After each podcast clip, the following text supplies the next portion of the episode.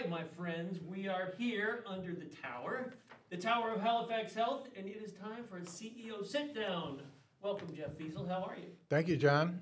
I am fantastic. Well, it's a beautiful day out there, and we've been doing a lot of different things. We had the chamber dinner. We've had some, some, uh, some different things happening. Some great technology.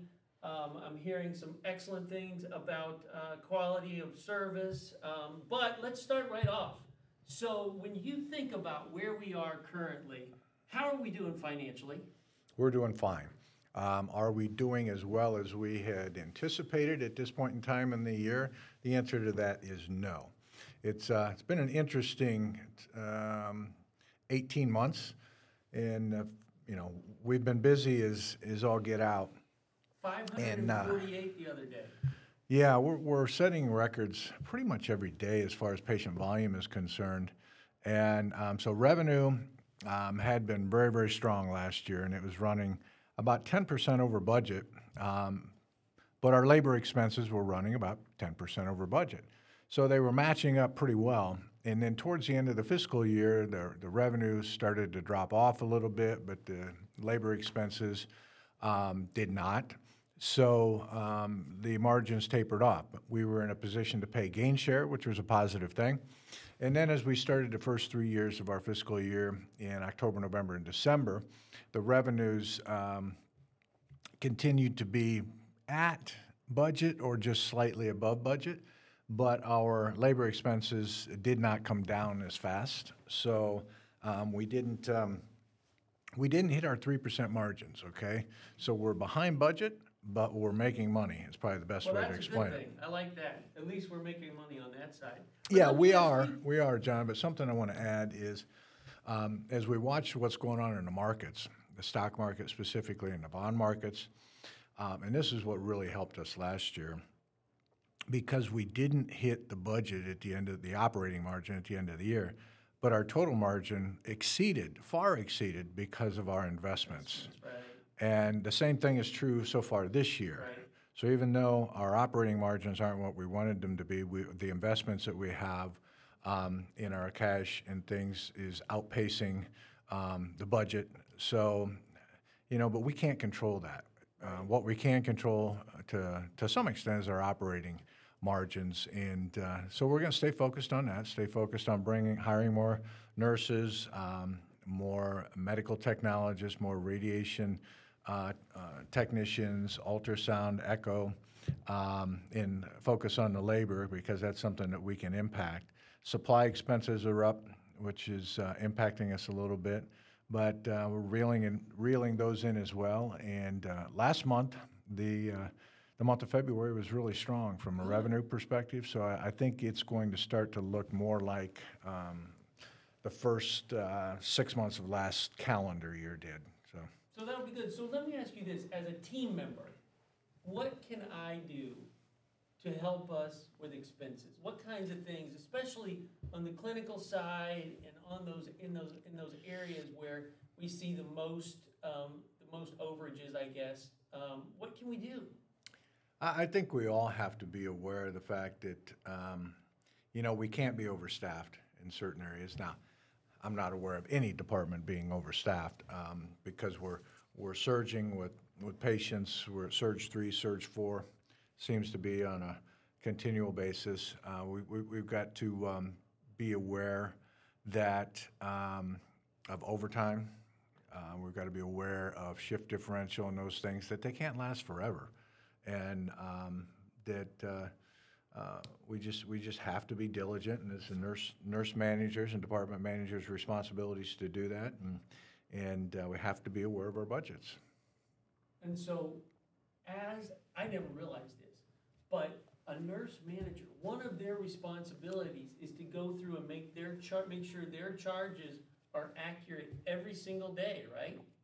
It is. Everybody uh, responsible for a unit is basically responsible for a small business. Yeah, and they have to know um, their revenues and they have to know their expenses. Their revenues come in the form of charges charges for rooms, charges for supplies, charges for drugs. And those charges have to be entered on the patient's account in order to accurately account for the cost of the- the patient and the care that we're providing, and also it translates into reimbursement or payment that we get from the insurance companies. And it's really important that on a daily basis that um, every department is reconciling their charges. It'll become even more important as we move through some of the changes that we're, we're going to have here in moving to Workday and Epic. Um, I don't want to get off, off subject here and, and get into those, those Well, It's issues. important because But uh, that's gonna change the our charges, the charges are extremely important, and we have to focus on the processes um, and steps that we take t- to make certain that we're getting credit for everything we're doing. It's just like documentation. If you don't document, do- document something in the medical record, it didn't happen. Right. So you don't post charges, it didn't happen. Didn't happen, then, what do you think across the, the healthcare industry, what percentage of charges don't get documented? Wow. It's so complex. I would say the percentage of charges that don't get documented is probably in a 10 to 12 percent range. Wow. So that could be sixty million dollars if we're at ten percent. Yeah, So that's a, it's really important. It really is. it is, and it helps us account for um, our costs and where those, those uh, costs are being allocated. And, and, you know, you think so much about what a nurse does physically for the patient, but now you gotta realize, not only they are do, they doing all that, but now they have to remember everything and be sure to enter it. It's really a lot. It is. Um, The room charge is automatic. Uh, Supply charges should be, uh, uh, we've, ta- we've talked about rolling them into a room charge. Right. And coming up with an average um, for patients, but, you know, given the different diagnoses and needs of patients, what, this patient in this room may need more drugs than this Right, patient. and right. As such, may need more supplies. Um, It, it, it is a lot, and, um, you know, nursing is a difficult, uh, difficult job. Um, and that comes back to our, our training and, and our expectations of our, our team members. Right. So we gotta make sure we document all those charges, that's just crucial, and, and I know that after I was in a discussion with some folks, you know, it is really important to make sure that that is part of your process every day, is that you go over and look at your financials. As a matter of fact, after I had that discussion, I went back and I had, I usually talk about finance, finances about once a month in our, in our office, but now I'm starting to get it more often just to make sure it looks right because I don't want to be over. Yeah, yeah, you need to stay on top of it uh, on a daily basis, especially if your, your department has charges um, and labor expenses that fluctuate based upon the volume of the patients that we see. But yeah, I, the first thing, one of the first things I do in the morning is I pull up our, our activity from the day before. I see how many we're holding in the ER, I see how many surgeries we're doing. I see how many patients we have in Deltona, how many patients we have in Port Orange, how many patients are here. Um, I look at our hospice uh, reports, and then I look at our revenue. And, um, you know, I look at whether we're at budget, below budget, or above budget. And then I zero in on our surgeries, our oncology, uh, medical oncology drugs, because they fluctuate a lot, as uh, well as our ER visits and volume and cardiology volumes. And uh, what the first indicator is, are we uh, above budget or are we below budget from a revenue perspective? And um, so those things I look at every day from an organizational perspective. And, and uh, if somebody runs a department, uh, they too should be looking at the activity that's taking place in, in their department and uh, making sure that we're capturing every, everything that, that's being done there. Right. And it's really a fairness thing to the people on the floor. It's a, Yeah. you know, it's a reflection of, um, you know, the hard work that they're doing on a daily basis. And that won't change. I'm gonna just, I'm gonna segue just a shade because, you know, we've been talking a lot about Workday and Epic and the transformation that those, those are gonna change. But that process, the people process of looking through your numbers doesn't change. We may have a different tool to do it with, but that is a fundamental thing that must be done every day for a manager. It is, and from my point of view, it is the manager's responsibility. Now, if the manager over the course of time has chosen to delegate that to someone, then it's still the manager's responsibility to make sure it's taking place on a day-to-day basis. Epic and Workday do not change um, fundamental business practices Right. of Did I post my charges? Did I document? The systems merely change the way we go about doing those Right. processes. Right. The system is a tool. It doesn't fix everything automatically Right. for us. We have to focus on the processes before we implement the system so that we know completely what the process is, what each step in the process is. So then when we look at the new functionality of the new system, we can then leverage that functionality Right. to improve the process. And become more efficient. Yes. That improvement's efficiency. Yep. Which will probably lead, as you and I have talked before, it may lead to more revenue because it's more efficient, Yes. which would be great. Now, this is a weird question I have, but, and I'm probably wrong and you probably have it nailed, but let's say we had two hundred and eighty days cash on hand, ish. Is that ish? That's pretty good. Okay, close. And that means we have enough, if we didn't generate any more revenue, we could handle to operate two hundred and eighty more days, right? That's correct, with no more cash coming in the door. Okay, so now, Epic and Workday are a ninety-two million dollar investment. So where do those dollars come from, and does that impact how financially strong we are? It does, um, but keep in mind, some of that money we're spending today, we're just spending it on Meditech True. and on think about Kronos. that. Right, So when you look at the difference, and, and we would have had to spend more money on Kronos, Right. upgrading Kronos and Meditech. right, Uh, so the delta i- isn't necessarily a ninety-two million dollar delta, it's, something, um, a little more than half of that is probably in the fifty-five million dollar range. So yes, we have to become more efficient. Right. We have to capture revenue. right, Um, and we have to, to find, um, areas that, uh, help us become more efficient in the processes that we do with fewer people. yeah, And when I say fewer people, it doesn't mean we're gonna have less people in our organization. We're gonna have to repurpose them. right, So we've talked about how we'd like some of our, our people that know our processes in the organization really well to uh, apply to be Workday uh, experts and Epic uh, experts to implement the system. right, And it's important because they know our processes. And they can help us become more efficient. And I get people coming up to me all the time talking about how we can be more efficient. Um, and I don't disagree with them, but it's a matter of knowing the job that they do. And I don't know all the jobs that people do. But I know that our employees have a lot of great ideas on how to become more efficient and how to do things better and cheaper and faster. Yeah. um, And safer. Right. And, and really, when it comes down, when you tie all of this change that we're gonna go through, it all comes back to what you just said, which is safer and, and really better patient care. Yes. Because that's why we're here.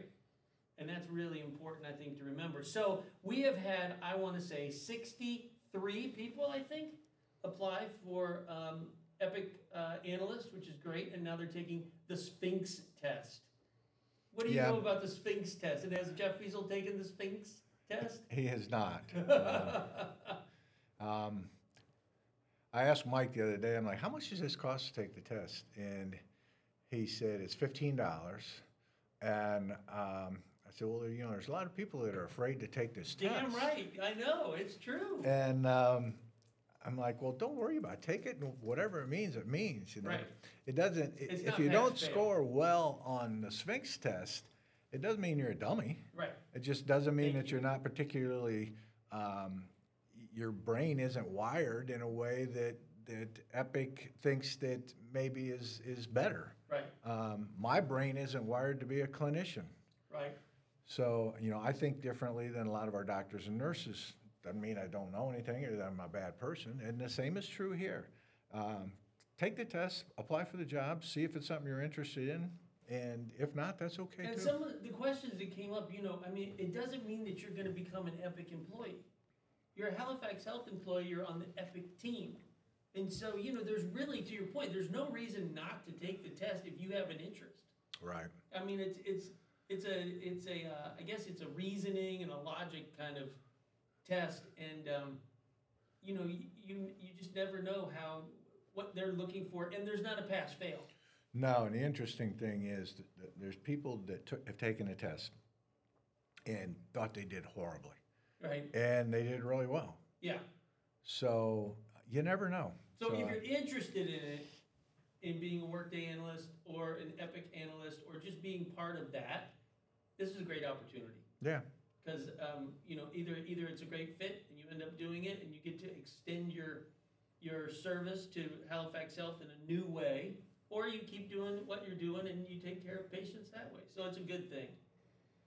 And It along is. those lines, you know, um, I'm learning about change management. There's gonna be a lot of change, uh, that we're all gonna have to deal with. And it's exciting because Alberto brought up the other day, how many people will actually have the opportunity to implement this kind of a system in their lifetime. And uh, you did, I know, because you tell your story about how you learned patient access and the payment business. And now this is the next iteration for you. yeah, we have been so fortunate here at Halifax um, with the various changes that we've gone through. And um, the point is, you'll go through your healthcare career and sometimes not have the opportunities to do the things that we've done here at Halifax. Let me give you several examples. In 2002, we, first of all, in 98, 99, prior to uh, me being blessed with being here, um, the organization went through a change from what was called the old Metapac system to Eclipsys. Um, wasn't the best transition. We didn't manage change as well as um, we could have. The functionality of the system didn't um wasn't the best fit, I guess, and so we ended up taking that Eclipsys system out because it affected cash flow. Um, it affected patient care, and we implemented Meditech. So there's another one of those changes. Some organizations will stay with the same Right. application uh, forever. Right? Take HCA, for example, a for-profit healthcare system. They've been on Meditech for as long as I can remember. Uh, it's a modified version of Meditech, um, but they've never changed.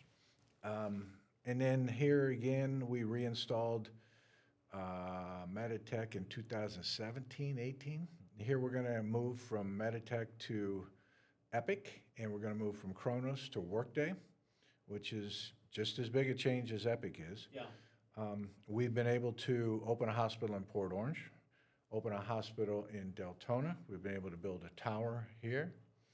You know, a lot of people will go into healthcare and they'll walk into a building and that will be the building they retire Yeah. from, with having never had the opportunity to go through some of these, these changes. And it, it is fun and Yeah. it's exciting. Um, And uh, it's an opportunity for us to provide better care to our patients in a safer manner. And um, so it's, but you have to understand your job. You have to understand the, the workflows Yeah. first. And that's the big part of the change management. You've got to know step by step and document step by step. These are the steps that need to take place every day. Then learn the functionality of the new system to say, all right, how am I going to leverage this tool to improve these processes, to make my current process even better? And I have to sometimes change the way I'm thinking.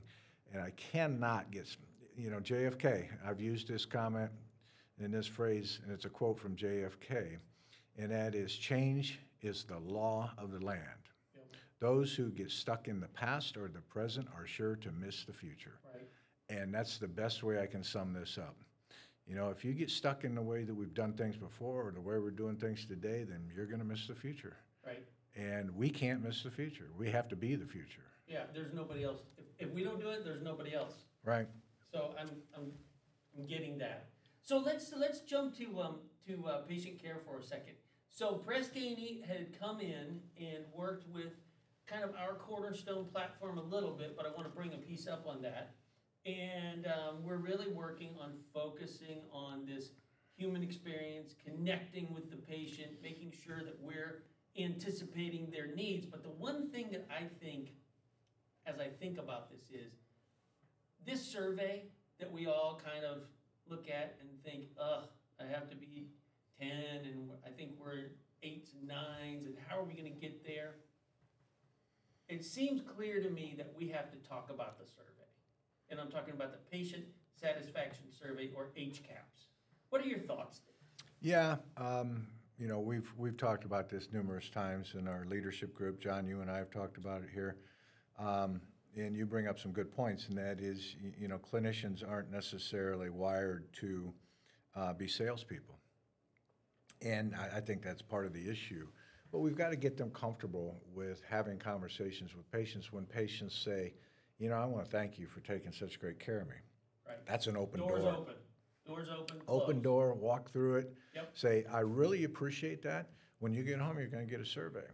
And uh, it's kind of a, a, a interesting survey, but I only get credit for nines and tens on that survey. So I'd just like you to remember that when you, when you fill that out. Which is a very natural way to do that, and what I like about the way you said that is, I only get credit for nines and tens. You didn't tell them, oh, then fill out a ten.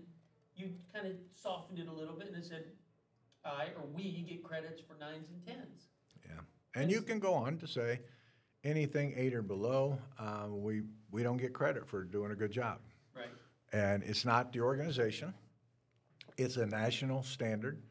And um, so I appreciate your comments, and uh, I hope you can uh, translate that on the survey. Yeah, see, that's great, and I think we just have to keep practicing that and putting that in, in everybody's vocabulary. So even if someone calls me up, like I had someone today, oh, I had great care for my mom this weekend, then I need to be right there with, you know what, I'm so glad you did, and when you get that survey, um, you know, nine and ten are what we're striving for always, and if you could, um, share your thoughts in that survey format, that would be really helpful. And people want to help us. They really do. Yeah, they do. And, um, you know, it's no different than uh, when we go anywhere, whether it's a hotel, restaurant, buying a car, buying furniture. People ask us, is, you know, is there anything else I can do for you? And that's another big part of what we do, need to do is when each and every one of us leaves a patient's room, uh, one of the uh, parting comments should be, is there anything else I can do for you? We're here to make sure your stay is exceptional. And um, so if there's anything I can do, let me know, please. Yeah, and you, you taught me early on, how can I help? Yep. Can I help you? How can I help? Without, because you're not prying, you're just saying, hey, if there's anything that we can do for you, we'll do it. Yep. And that's great. It's, um, you know, and I finally understand, I know I've told this before, but when I was younger, and you and I knew each other, you said, I wanna make sure I have a good health system in this community so I can use it. Very selfish, by the way. But now I totally understand why, because it seems, I mean, we, we are it. I remember when we said, um, um, we are here because, you know, I just keep looking at the things that happen and, and the care. I had somebody come up to me at the chamber dinner who said, you know, if you need any testimonials, just let me know. I'd be happy to do it. And, you know, I wa- wasn't me asking her. She wants to tell her story. And that, that's a reflection on the people who make up Halifax Health. Yeah, it's, uh, you know, half jokingly about the, uh, the services, we have to make sure that um, the services are here and that they're high quality, because we're all gonna need healthcare at some point in time. And, um, you know, as I was telling a group of uh, new team members this morning, I said, you know, once you hit that 55, 60 uh, mark, things start to Yeah, happen. right? And one of the uh, nurses in the room said, uh, Yeah, I remember you starting your IV. And I said, For which procedure? And she said, Well, I don't think I can comment on that. so she was very quick to um, keep under her hat what I was there for. But, you know, I asked the question out of complete um, being naive Right. because I've been here for several procedures. Sure. And um, yeah, you use the services, and it's important. And that's it comes back to the fact that I've always made the comment: we need to maintain control over our healthcare services and quality in our community by people that live in our community. We can never give up control of our healthcare decisions to an organization outside of our community. Because Right. when we do, it goes to hell in a handbasket. Yeah, because why would they invest? You Right. know, I mean, they're gonna, they're there to, They're interested in taking money out of our community and investing it somewhere else. They aren't, they aren't here to do the right thing and provide the, the level of services that may not make money, but that our community needs. right? So important, absolutely. So let's talk about some of those services. So I had the privilege to have Dr. Della Carpini, our physicist, um, at the Cancer Center of Hope, walk me through what is going to be a vault, uh, at, at Port Orange Cancer Center for Hope. And we're getting a Radixact, uh, radiation machine. And I was blown away with this, but I don't know if it's, uh, I don't know if it's just great marketing, but this thing apparently takes into account your breathing. How does that happen? Uh, uses uh, artificial intelligence. Imagine that. huh? Yeah, uh, the buzzword for, for what we've got going on in our, our country. And, uh, you know, the good news is, is we, we, we do invest in technology. And when it comes to radiation uh, technology, we, um, we brought in um, a group, geez, probably 20 years ago to study um, the different types of technology involved in radiation therapy and uh, uh, to make certain that we were on the cutting edge, buying the right technology because it's expensive. yeah, And uh, there was a CyberKnife yeah, then I remember, yeah, that uh, was being evaluated, and uh, that was technology for here on the, the Daytona campus. This uh, this new technology that we have is going to be in our Port Orange uh, location, where we uh, currently and historically have done medic, um, medical oncology. Now we'll have radiation oncology, and it'll be the latest and greatest technology. So uh, we're excited about it, and. Um, I saw some pictures of the build out. It seems to be coming along yeah, uh, very nicely. So it's uh, another one of those examples of us uh, investing in technology that isn't anywhere else in the community. right, it's the only. Yeah. It is an only and it's a first, and I think, is it around a four million dollar project maybe? All, about all right. these all these things are anywhere from three and a half to five Yeah. million dollars total uh, for the technology themselves. And then you add on some of the the uh, construction, they really start to get pricey. That's what that's where the prices are going up today. Yeah, that's true. But the great thing about it is, you know, no matter what technology you need, our stable of cancer physicians or oncologists seem to be able to get you to the right place at the right time. Yeah, it, uh, they're well connected. Um, you know, the, the oncology community is, uh, uh, they know each other really well and uh, they know the technology. And um, uh, we've got some really good medical oncologists, got some really good radiation oncologists, our oncology staff. It's fantastic. We brought on a couple of new people in orientation today. They're going to work in the infusion center. So um, our navigators are amazing, and um, I'm just I'm really proud of uh, um, the Chuck and Mickey Grant Cancer Center of Hope and the things that uh, we've done to make sure we're serving the community, uh, providing the right care in the right place uh, for them, so they don't have to leave the community. Nobody has to leave this community for cancer care. Unless it's really, really rare, and then we'll help you, Yeah. you know? When you need to leave the community, our docs will make that Right. happen and they'll make the connections for you. Um, but what we find more than ever is people think they need to go to Mayo or Moffitt just to come back here to find out they can get Right. the same thing here. Yep, I remember when CC uh, Brown was going through hers and, and many other people, they do, they do encourage second opinions. which- Sure. Which is always a good idea probably, but many times they say, you know what, we can take care of you here, but you can also get equally as good a treatment at home. Yeah, So it makes sense. but that's, you know, that's what we're here to do. We're here to provide access. Doesn't matter, you know, what services you need, who you are, where you're from, what you have, what you don't have. Right. It's part It's of our mission. thing. It really is. It's, it's a, it's a great piece of it. And then the other piece of technology, which we've had for a while, um, is the Mako robot. And now we're doing hips, huh?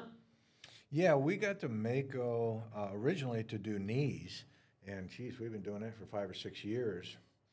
Um, and that's the only Mako in Volusia County, I believe. Um, there might be one up in Flagler, but um, it is very, very precise technology. It um, it enables the doctor to make a more precise cut uh, when they're cutting the bone Right. for a knee replacement, and now they've advanced that technology into the hip replacement, and Dr. Marino is, is using that. Um, Dr. Marino's a part of Daytona Orthopedic Group, is, uh, we're excited about where that might take us, and um, um, more importantly, what, uh, what impact it's gonna have on the outcome for our patients Right, that have hip replacement, because my mother had her hips replaced, um, had both knees replaced and both hips replaced, and she had a second hip replacement. And it wasn't here, uh, but it didn't go as well as uh, it could have gone, and, you know, it impacts your entire life and everything you do. absolutely. So having this type of precision and um, exactness, if that's such a word, um, is really important. And uh, especially when you're talking about your, your gait uh, and the impact it has on the rest of your, your um, musculoskeletal system.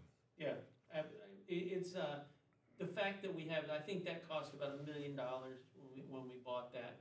And now the fact that it's moved to hips, I think is outstanding because we're gonna have, the, the way the, the robot works is it lines up the socket. I don't exactly know how, but it lines it up so that there's less room for error.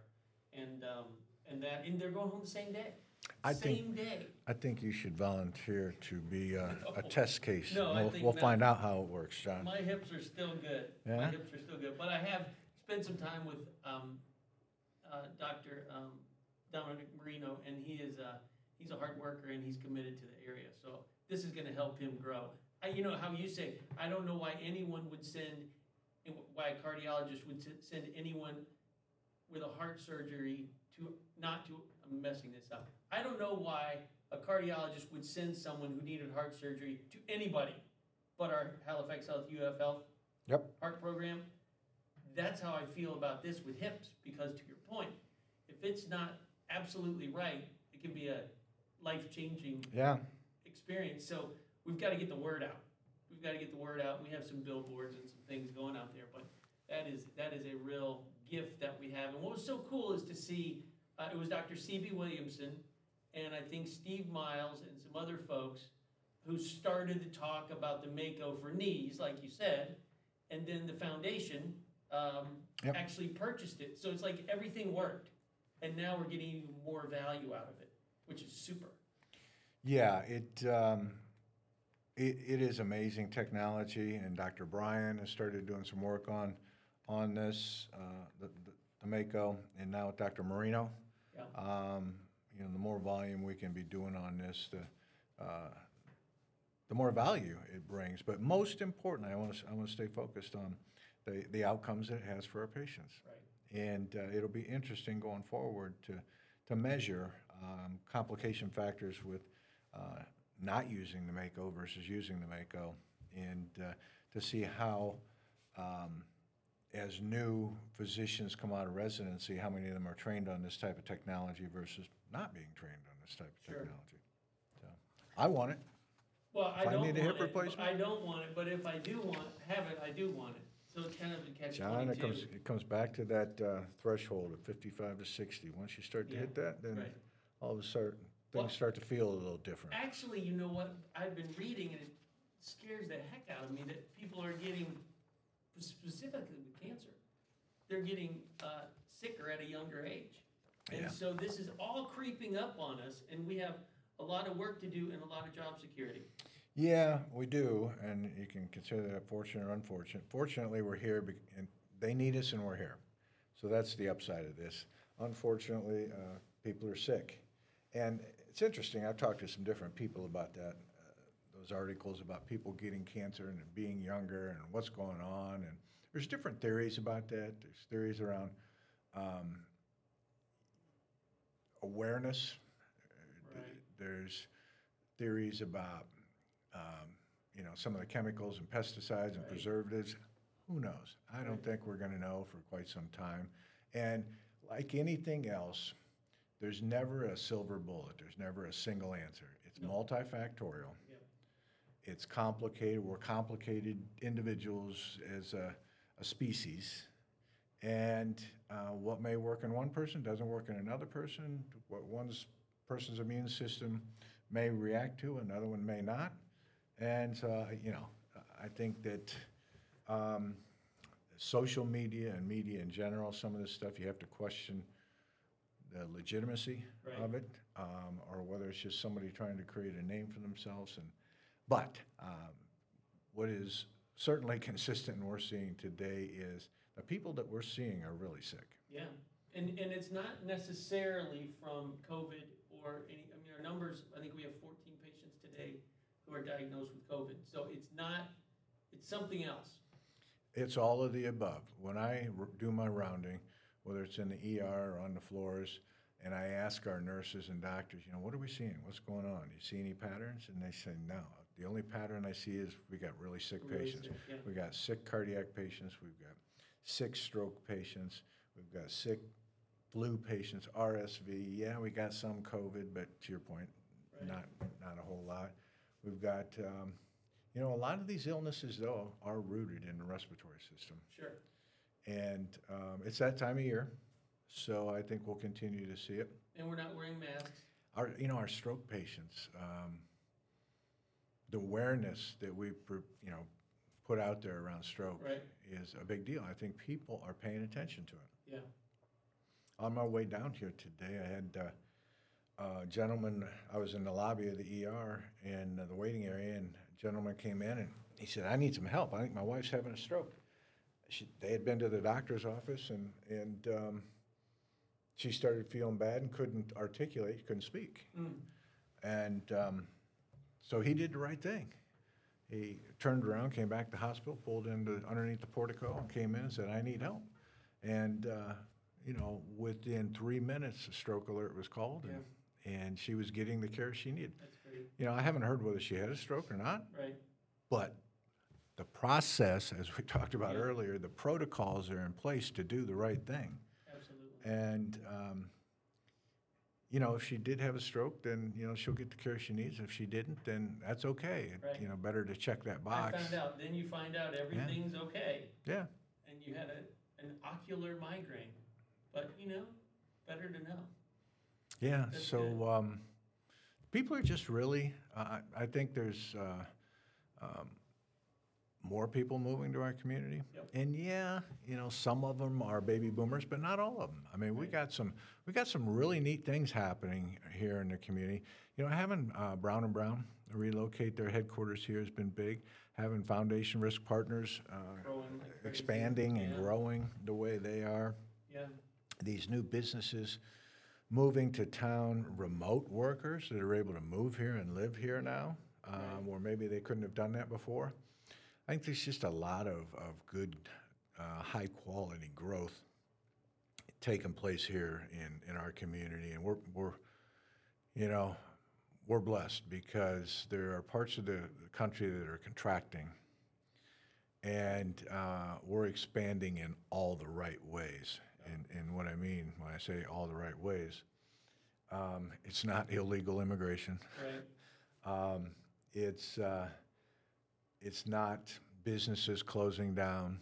It's good, high-quality growth um, because of investments that our state government has made and that uh, our entrepreneurs in our community have made in, in uh, growing their business right here. Yeah, and it's a beautiful place to live. Yeah. I concluded that on Saturday.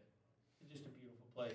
So before we go, what do you have to tell the troops out there in Deltona, Port Orange, hospice, um, care at home? I can't name every single thing. Halifax Behavioral Services.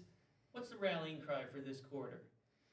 keep doing what you're doing. Uh, be efficient. The, you know, the, the volumes and the revenues are going to keep rolling in. It Comes back to our um our cornerstone values of providing exceptional service every encounter, every day, to everyone. I don't think I can say it any better than that. So, for this quarter, I want to thank you for coming in and sharing all this with all of us. And this has been our installment of Under the Tower with Jeff Feasel, our CEO. Have a good day, everybody.